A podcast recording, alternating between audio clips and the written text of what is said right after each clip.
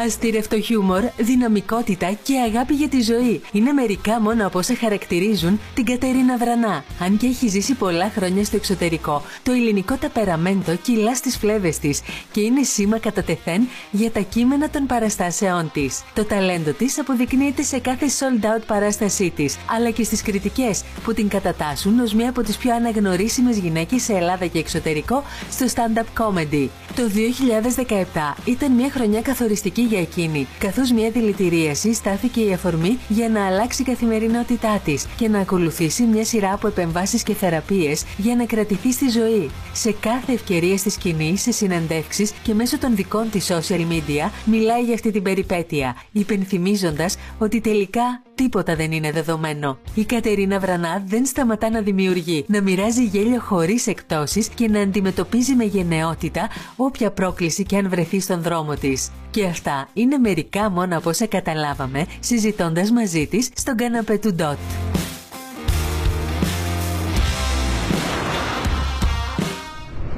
Δεν θα μπορούσα να ζητήσω καλύτερο χριστουγεννιάτικο χώρο από αυτό το κορίτσι να κάτσει εδώ απέναντί μας στον καναπέ. Δεν θα μπορούσα.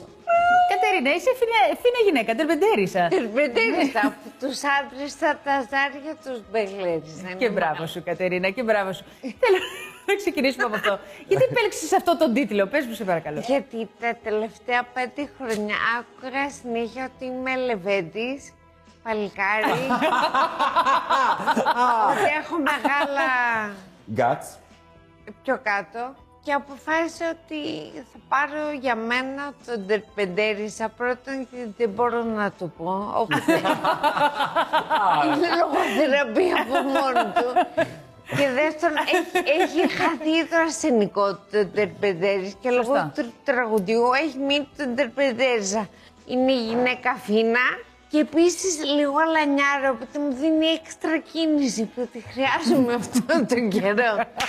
Και μου αρέσει πάρα πολύ. Τα θέματα περί σεξισμού, γιατί τώρα το σκέφτομαι. Λέμε, ας πούμε, για μια γυναίκα ότι είναι δυναμική, αλλά δεν λέμε για έναν άντρα ότι είναι δυναμικός. Ο άντρας είναι άντρας. Ο άντρας είναι άντρας. Γενικά, έχω παρατηρήσει ότι στην καθημερινή ομιλία, γιατί εμείς δεν έχουμε τα προβλήματα σεξισμού που υπάρχουν, ας πούμε, στο Αφγανιστάν, στο Ιράν, που είναι βαρβάτα. Εμείς έχουμε μικρότερα, τα οποία είναι πιο βαθιά μέσα στην κουλτούρα μας και δύσκολα να τα βρεις. Ας πούμε, παρατήρησα τώρα που λένε συνέχεια και το καλάθι της νοικοκυράς. Και είμαι...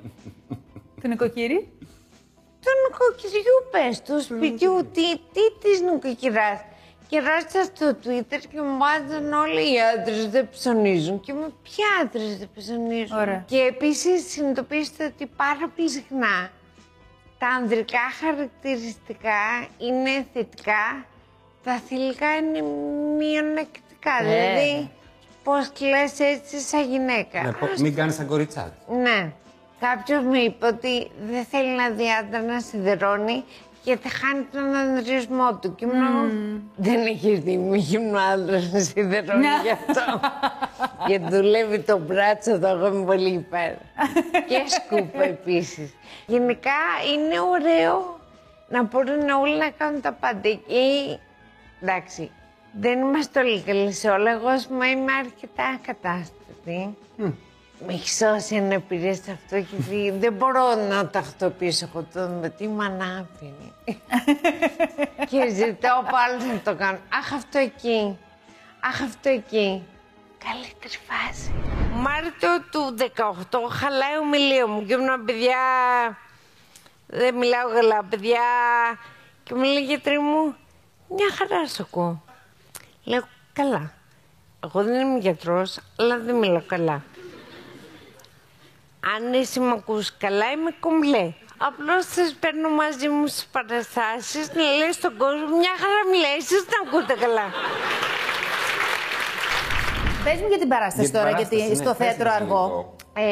Είναι όλοι για το, επειδή νομίζω αρκετά μιλήσαμε για το πώς έγινα ανάπηρη και πώς σχεδόν πέθανα, είναι μια παράσταση για το πώς νιώθω τώρα, πώς είμαι τώρα, Σαν γυναίκα, σαν κωμικός, σαν ανάπηρη γυναίκα κωμικός. Πώς είσαι σε φάση προκατάστασης? Καλά πάει. Δεν νομίζω ότι θα φτάσω ποτέ στο 100%, αλλά δεν ξέρω κι εγώ. Δεν υπάρχει ταβάνι, είναι δούλευε και όπου σε πάει. Okay. Είμαι φοβερά εκνευριστικό γιατί παριέμαι. Δεν το καταλήψεις όμως, ενώ είσαι... Τη δουλειά μου να μπορώ να κάνω που τη χαίρομαι και κάνω αυτά που με διευκολύνουν ώστε να κάνω τη δουλειά μου. Όπως λέγαμε πριν, έξτρα γυμναστική την αποφεύγω σαν πώς και τι. Και είναι αυτό που λέω ότι αν τουλάχιστον η υποκατάσταση μου έδινε κάποια σωματάρα, ένα βραζιλιάνικο ποπό, ένα six-pack, τότε θα το έκανα ψυχνά, θα ανέβαζα ίνες, θα κάνω να τα likes, να. Δεν κάνει τέτοια, η γυμναστική που κάνω είναι εσωτερική, για ενδυνάμωση. Σου απορροφά χρόνο από την ημέρα σου για να ασχολείσαι με τα social ή δεν πολύ ασχολείσαι? Όχι, έχω ώρες που ασχολούμαι, δηλαδή γύρω στο μεσημέρι, μετά τη φυσικοθεραπεία, 12 με 3 είναι η ώρα που μπαίνω και μετά ξανά το βράδυ, μετά από παράσταση. Και αυτά. Επειδή δεν βλέπω καλά, με δυσκολεύει λίγο και ζαλίζομαι, οπότε είναι φυσικού του πλέον. Αλλιώς πιθανώς θα ήμουν όλη μέρα. Τα φώτα στο θέατρο δεν σε ενοχλούν? Με ενοχλεί όταν έχω φως μέσα μάτια, οπότε πάντα έχω πλένα. Αν δεν γνωρίζετε τι συνέβη, εγώ κάνω stand-up comedy. Τα τελευταία 20 χρόνια ζω στην Αγγλία. Και έκανα stand-up σε όλο τον κόσμο πάνω κάτω. Μου έχει ξεφύγει η Λατινική Αμερική και η Αφρική. Τώρα θα πάρω τη Χριστίνα και τους γιατρούς χωρίς σύνορα και θα πάμε παρέα στο Σουδάν. Ο κόσμος, Κατερίνα, νομίζω ότι φανατίζεται λίγο με σένα, κατά λάθος. Δεν ξέρω, δεν. Νομίζω... Πιο πολλοί με νιώθουν σαν φίλοι τους. Όπως και εγώ τους μιλάω, σου λέω και ξεχνιέμαι. Νιώθω ότι έχω φάγει καφέ με 200 κολλούς μου και με καλά. Ας αφού τι έγινε χθες. Και αρχίζει και μιλάει για πράγματα που κανείς δεν θέλει να ξέρει. Δεν τον νοιάζει τον κόσμο αν πήγα τουαλέτα και πόσες φορές. Και είναι το κοινό. Σ' αγαπάμε, αλλά όχι το. Πολύ πληροφορία. Αυτό. Επειδή σε έχω δει και live και ξέρω την δυνότητά σου, πέραν δηλαδή του τι μπορεί κανείς να αντιληφθεί από την κωμικότητά σου σε συνεντεύξεις ή σε ό,τι μπορεί να έχουν δει στη τηλεόραση από σένα, αν κανείς δεν σε δει live, δεν μπορεί να καταλάβει το μέγεθος. Ναι, ευχαριστώ πάρα πολύ. Γιατί live πραγματικά νομίζω ότι είναι εκεί που νιώθω τελείως άνετα και με αυτός μου. Πώς γίνεται να νιώθεις άνετα όταν είσαι ζωντανά με τόσο κόσμο απέναντι? Δεν ξέρω, νιώθω πιο άνετα παρά ποτέ, ναι. Γιατί ο κόσμος είχε έρθει για να δει αυτό και νιώθω μια τέτοια οικειότητα και μια τέτοια ζεστασιά που είναι, θα ξαναπεί, πώς είναι όταν μπαίνεις σε κρεβάτι με φρέσκια σεντόνια. Κατού. Φωνάς τα ποδεράκια και αναδύεται η μυρωδιά του μελακτικού. Έτσι νιώθω πάνω στο σκηνή μου. Ήρθα, τι ωραία. Είστε όλοι εδώ. Αχ, να σας πιάσω. Δεν μπορείς να σας πιάσεις. Το ανάποδο του stage fright είναι αυτό που περιγράφεις. Ναι, έχω λίγο πριν. Εγώ έχω ένα μικρό άγχος. Πριν μπεις στο κρεβάτι. Και αυτό. Για πολλούς λόγους. Αλλά με το που αρχίζω να μιλάω, φεύγει όλο. Και λατρεύω τη σκηνή, τα φώτα. Γενικά είμαι φοβερά εξωστρεφής άνθρωπος. Ένας άνθρωπος τώρα που έχει περάσει όλο αυτό, το τεράστιο σοκ στη ζωή και στο επάγγελμα, όταν ένας άνθρωπος έχει συνηθίσει να είναι σε live και να είναι σε τέτοια κίνηση και τόσο alert, και η ομιλία που επηρεάστηκε. Και λέω, όλο αυτό το κομμάτι. Πώς δεν αποφάσισες να το διοχετεύσεις σε κάτι λίγο πιο ελέγξιμο, σε τηλεόραση, κάτι μαγνητοσκοπημένο ή κάτι... Θα ήθελα εν τέλει, αλλά πρώτα ήθελα να ξαναβρω τον παλιό μου, ξέρεις, ήθελα να βρω αυτό που λατρεύω, αλλά ήθελα να ξεκινήσω από αυτό το οποίο είναι το βασικό. Άρα σκέφτεσαι και άλλα πράγματα... Πάρα πολύ. Εγώ θα ήθελα να κάνω τα πάντα, δηλαδή... Θέλω... Τα πάντα, ό,τι έχει ζωή να προσφέρει να το φάω. Για σπαχύνω. Αυτό που είπε η Κέιτ Μος στο Nothing tastes as good as thin feels. Ναι, τίποτα δεν έχει τόσο κλιγεύσει όσο η αίσθηση του να είσαι αδύνατη. Και θέλω να σου πω... Δεν έχει φάει καπιταλά. Είσαι ηλίθια. Και πήγαινες στις νοστιμιές της, δεν ξέρεις. Ναι, και εντάξει, είσαι ζώο. Δεν ξέρεις πώς να χαρίσεις τη ζωή σου, κούκλα μου. Δηλαδή... Από την άλλη, μπορεί να είναι μια άποψη. Για έναν άνθρωπο μπορεί άμα είναι αυτό να είναι βασικό για εκείνον και το Θεό και τον κάνει τόσο χαρούμενο και ευτυχισμένο. Και επίσης είναι Αγγλίδα, πόσο καλό φαίνει έχει φάει. Δεν τα βάζουμε και αυτά. Μια κουτίγκα στην καλύτερη τη φάει έτσι πετυχημένη. Να σε ρωτήσω, όταν είναι, πώς να το πω τώρα, στις μαύρες σου που λέμε, όταν δεν είσαι σε αυτή την εξωστρέφεια, πώς είσαι? Το μητρού μου βγαίνει προς την έβρα, οπότε πάλι εξωστρέφεια. Όταν είμαι στις μαύρες μου, είμαι στο κρεβάτι, κάτω από το παύμα και αν μπορώ να σκεπαστώ τελείως και δεν μιλάω σε κανένα αυτό. Δεν κρατάνε πολύ αυτά. Δε σου περνάει, ας πούμε, βλέπεις μια ταινία, τι κάνεις, ας πούμε, όταν είναι αυτό το φεγγάρι? Βιβλία, βιβλία. Γιατί οι ταινίες, αυτό που λένε, δυστυχώς η όρασή μου είναι πολύ μαμένη όραση. Δεν έχω περιφερική όραση. Εντάξει, από εδώ ποτέ δεν είχα λόγω μανιού. Αλλά τώρα δεν έχω και πάνω κάτω. Και έχω διπλοπία, δεν ενώνται όραση. Οπότε κάπου εδώ έχω ένα τυφλό σημείο. Οπότε μου βλέπω ταινία δράσης όπου κάποιος τρέχει εδώ και εδώ αποφασίζει να μπεις σε κάποιο σοκάκι. Εγώ ακόμα τον περιμένω από την άλλη. Οπότε μου αρέσει να βλέπω στατικά πράγματα, τον οποίο είναι αγαπημένη εκπομπή. Που ξέρουμε που είναι όλοι, δεν πρόκειται να πάνε πουθενά, δεν θα βγουν στο σοκάκι. Και μιλάει και αργά ο άτιμος, οπότε τον πιάνω, ξέρεις. Οπότε ακούω βιβλία. Γιατί μπορεί να έτσι. Α, audiobooks. Audiobooks, τα λιώνω. Τι σε κουράζει περισσότερο από αυτά που σε ρωτούν? Όχι, δεν με έχει κουράσει τόσο όσο. Θέλω πάντα να δίνω κάτι που δεν έχω πει πριν, να έχει ουσία λίγο αυτό που θα λέω. Και θες, επαναλαμβάνεσαι. Λόγω των ερωτήσεων, βέβαια.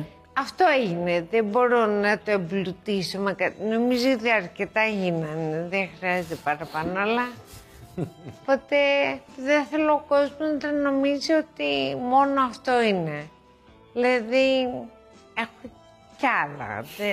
Προφανώς αυτό που μου συνέβη ήταν συνταρακτικό, άλλαξε τη ζωή μου, μου έδωσε φοβερή όθηση για δουλειά, με βοήθησε να γίνω πιο γνωστή, ευχαριστώ πάρα πολύ.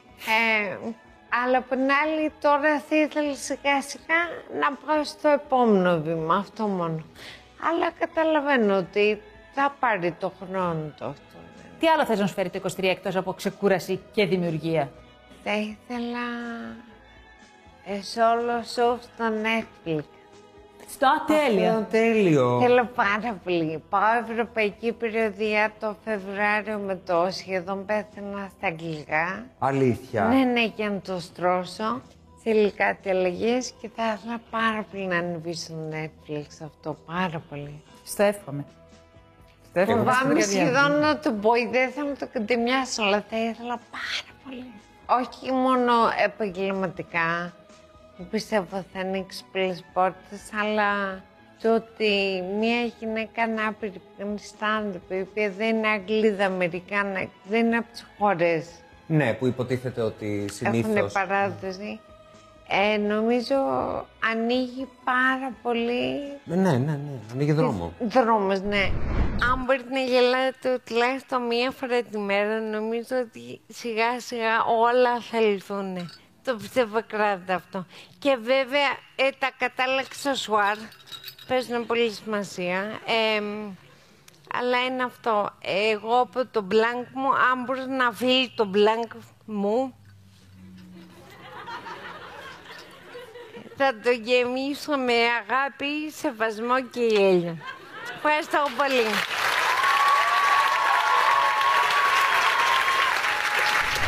Θα σου λέγανε να παίξεις σε μια σειρά. Ηθοπλασία όμως. Ναι. Όχι εννοώ να κάνεις το 5 επεισόδιο αυτό σου, stand-up κτλ. Θα έμπαινε στη διαδικασία. Πάνω πολύ άντα. Ναι, εξαρτάται από το ρόλο, ναι. Δηλαδή, κατά βάση, το πολύ από εκεί που ξεκίνησα είναι ηθοποιία. Λατρεύω την ηθοποιία, λατρεύω να κάνω ρόλους. Απλώς το stand-up το έκανα ως διέξοδο γιατί μου δίνει να συνέχεια ρόλους Ελληνίδα στο background στην Αγγλία. Hello. Φέτα. Εξαρτάσει πάρα πολύ από το τι θέλει ο παραγωγός ή ο σκηνοθέτης, το δικό του όνομα. Και αυτό κάπου εμένα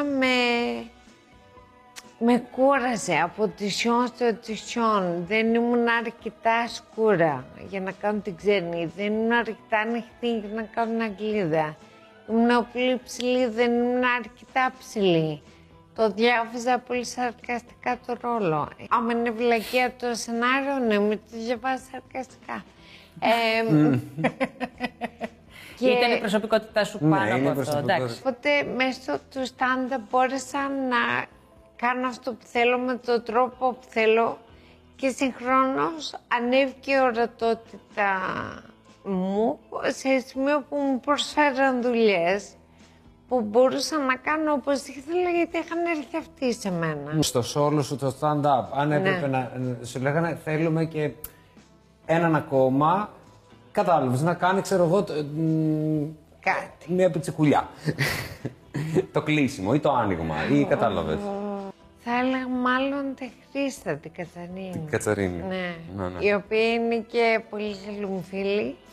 Και είναι και πολύ καλή σε αυτό που κάνει. Πάρα πολύ. Και έχει και στην ιστορία που όταν αρρώστησα, η Χρίστα μου έστειλε μηνύματα τα οποία ήταν τελείως σε κοπέλα, στα κόμματα που την έχουν παρατήσει. Την αγάπη μου, μ' ακούς. Καρδιά μου, είσαι καλά, εγώ σε κόμμα. Δεν μου είσαι απαντήσει και αγώνουμε. Πού είσαι, Μαρή! Πήγαινε έτσι και μετά, συγγνώμη που σου μίλησα άσχημα, απλά αγώνουμε. Έχω κρατήσει όλα τα μηνύματα. Είναι, σου λέω, σαν μεθυμένη κόμματα που στέλνεις σε πρώην. Η Κατερίνα, κλασικός κάφρος, δεν απαντάει γιατί είναι σε κόμμα. Επόμενο μήνυμα. Δεν το πιστεύω ότι μου το κάνεις αυτό. Δεν το πιστεύω ότι μου το κάνεις αυτό. Εγώ σου στέλνω τόσα μηνύματα, σου λέω πόσο σ' αγαπάω και εσύ πας να πεθάνεις και να μ' αφήσεις μόνη, αχάριστη. Επόμενο μήνυμα. Συγγνώμη ματάκια μου, δεν το εννοούσα. Κατερίνα, εγώ σου εύχομαι όλες αυτές τις συνεργασίες. Ευχαριστώ πολύ. Να είναι γεμάτη δημιουργικότητα και χαρά και ξεκούραση η χρονιά που έρχεται. Ναι. Λοιπόν, η Κατερίνα δεν φεύγει, θα μείνει να παίξει μαζί μου και να παίξει. Εντάξει, θα φύγω εγώ όμως. Θέλει λίγο ιδιαίτερο να παίξετε. Στο Καμαρίνι θα με, μη φανταστείς. Εντάξει.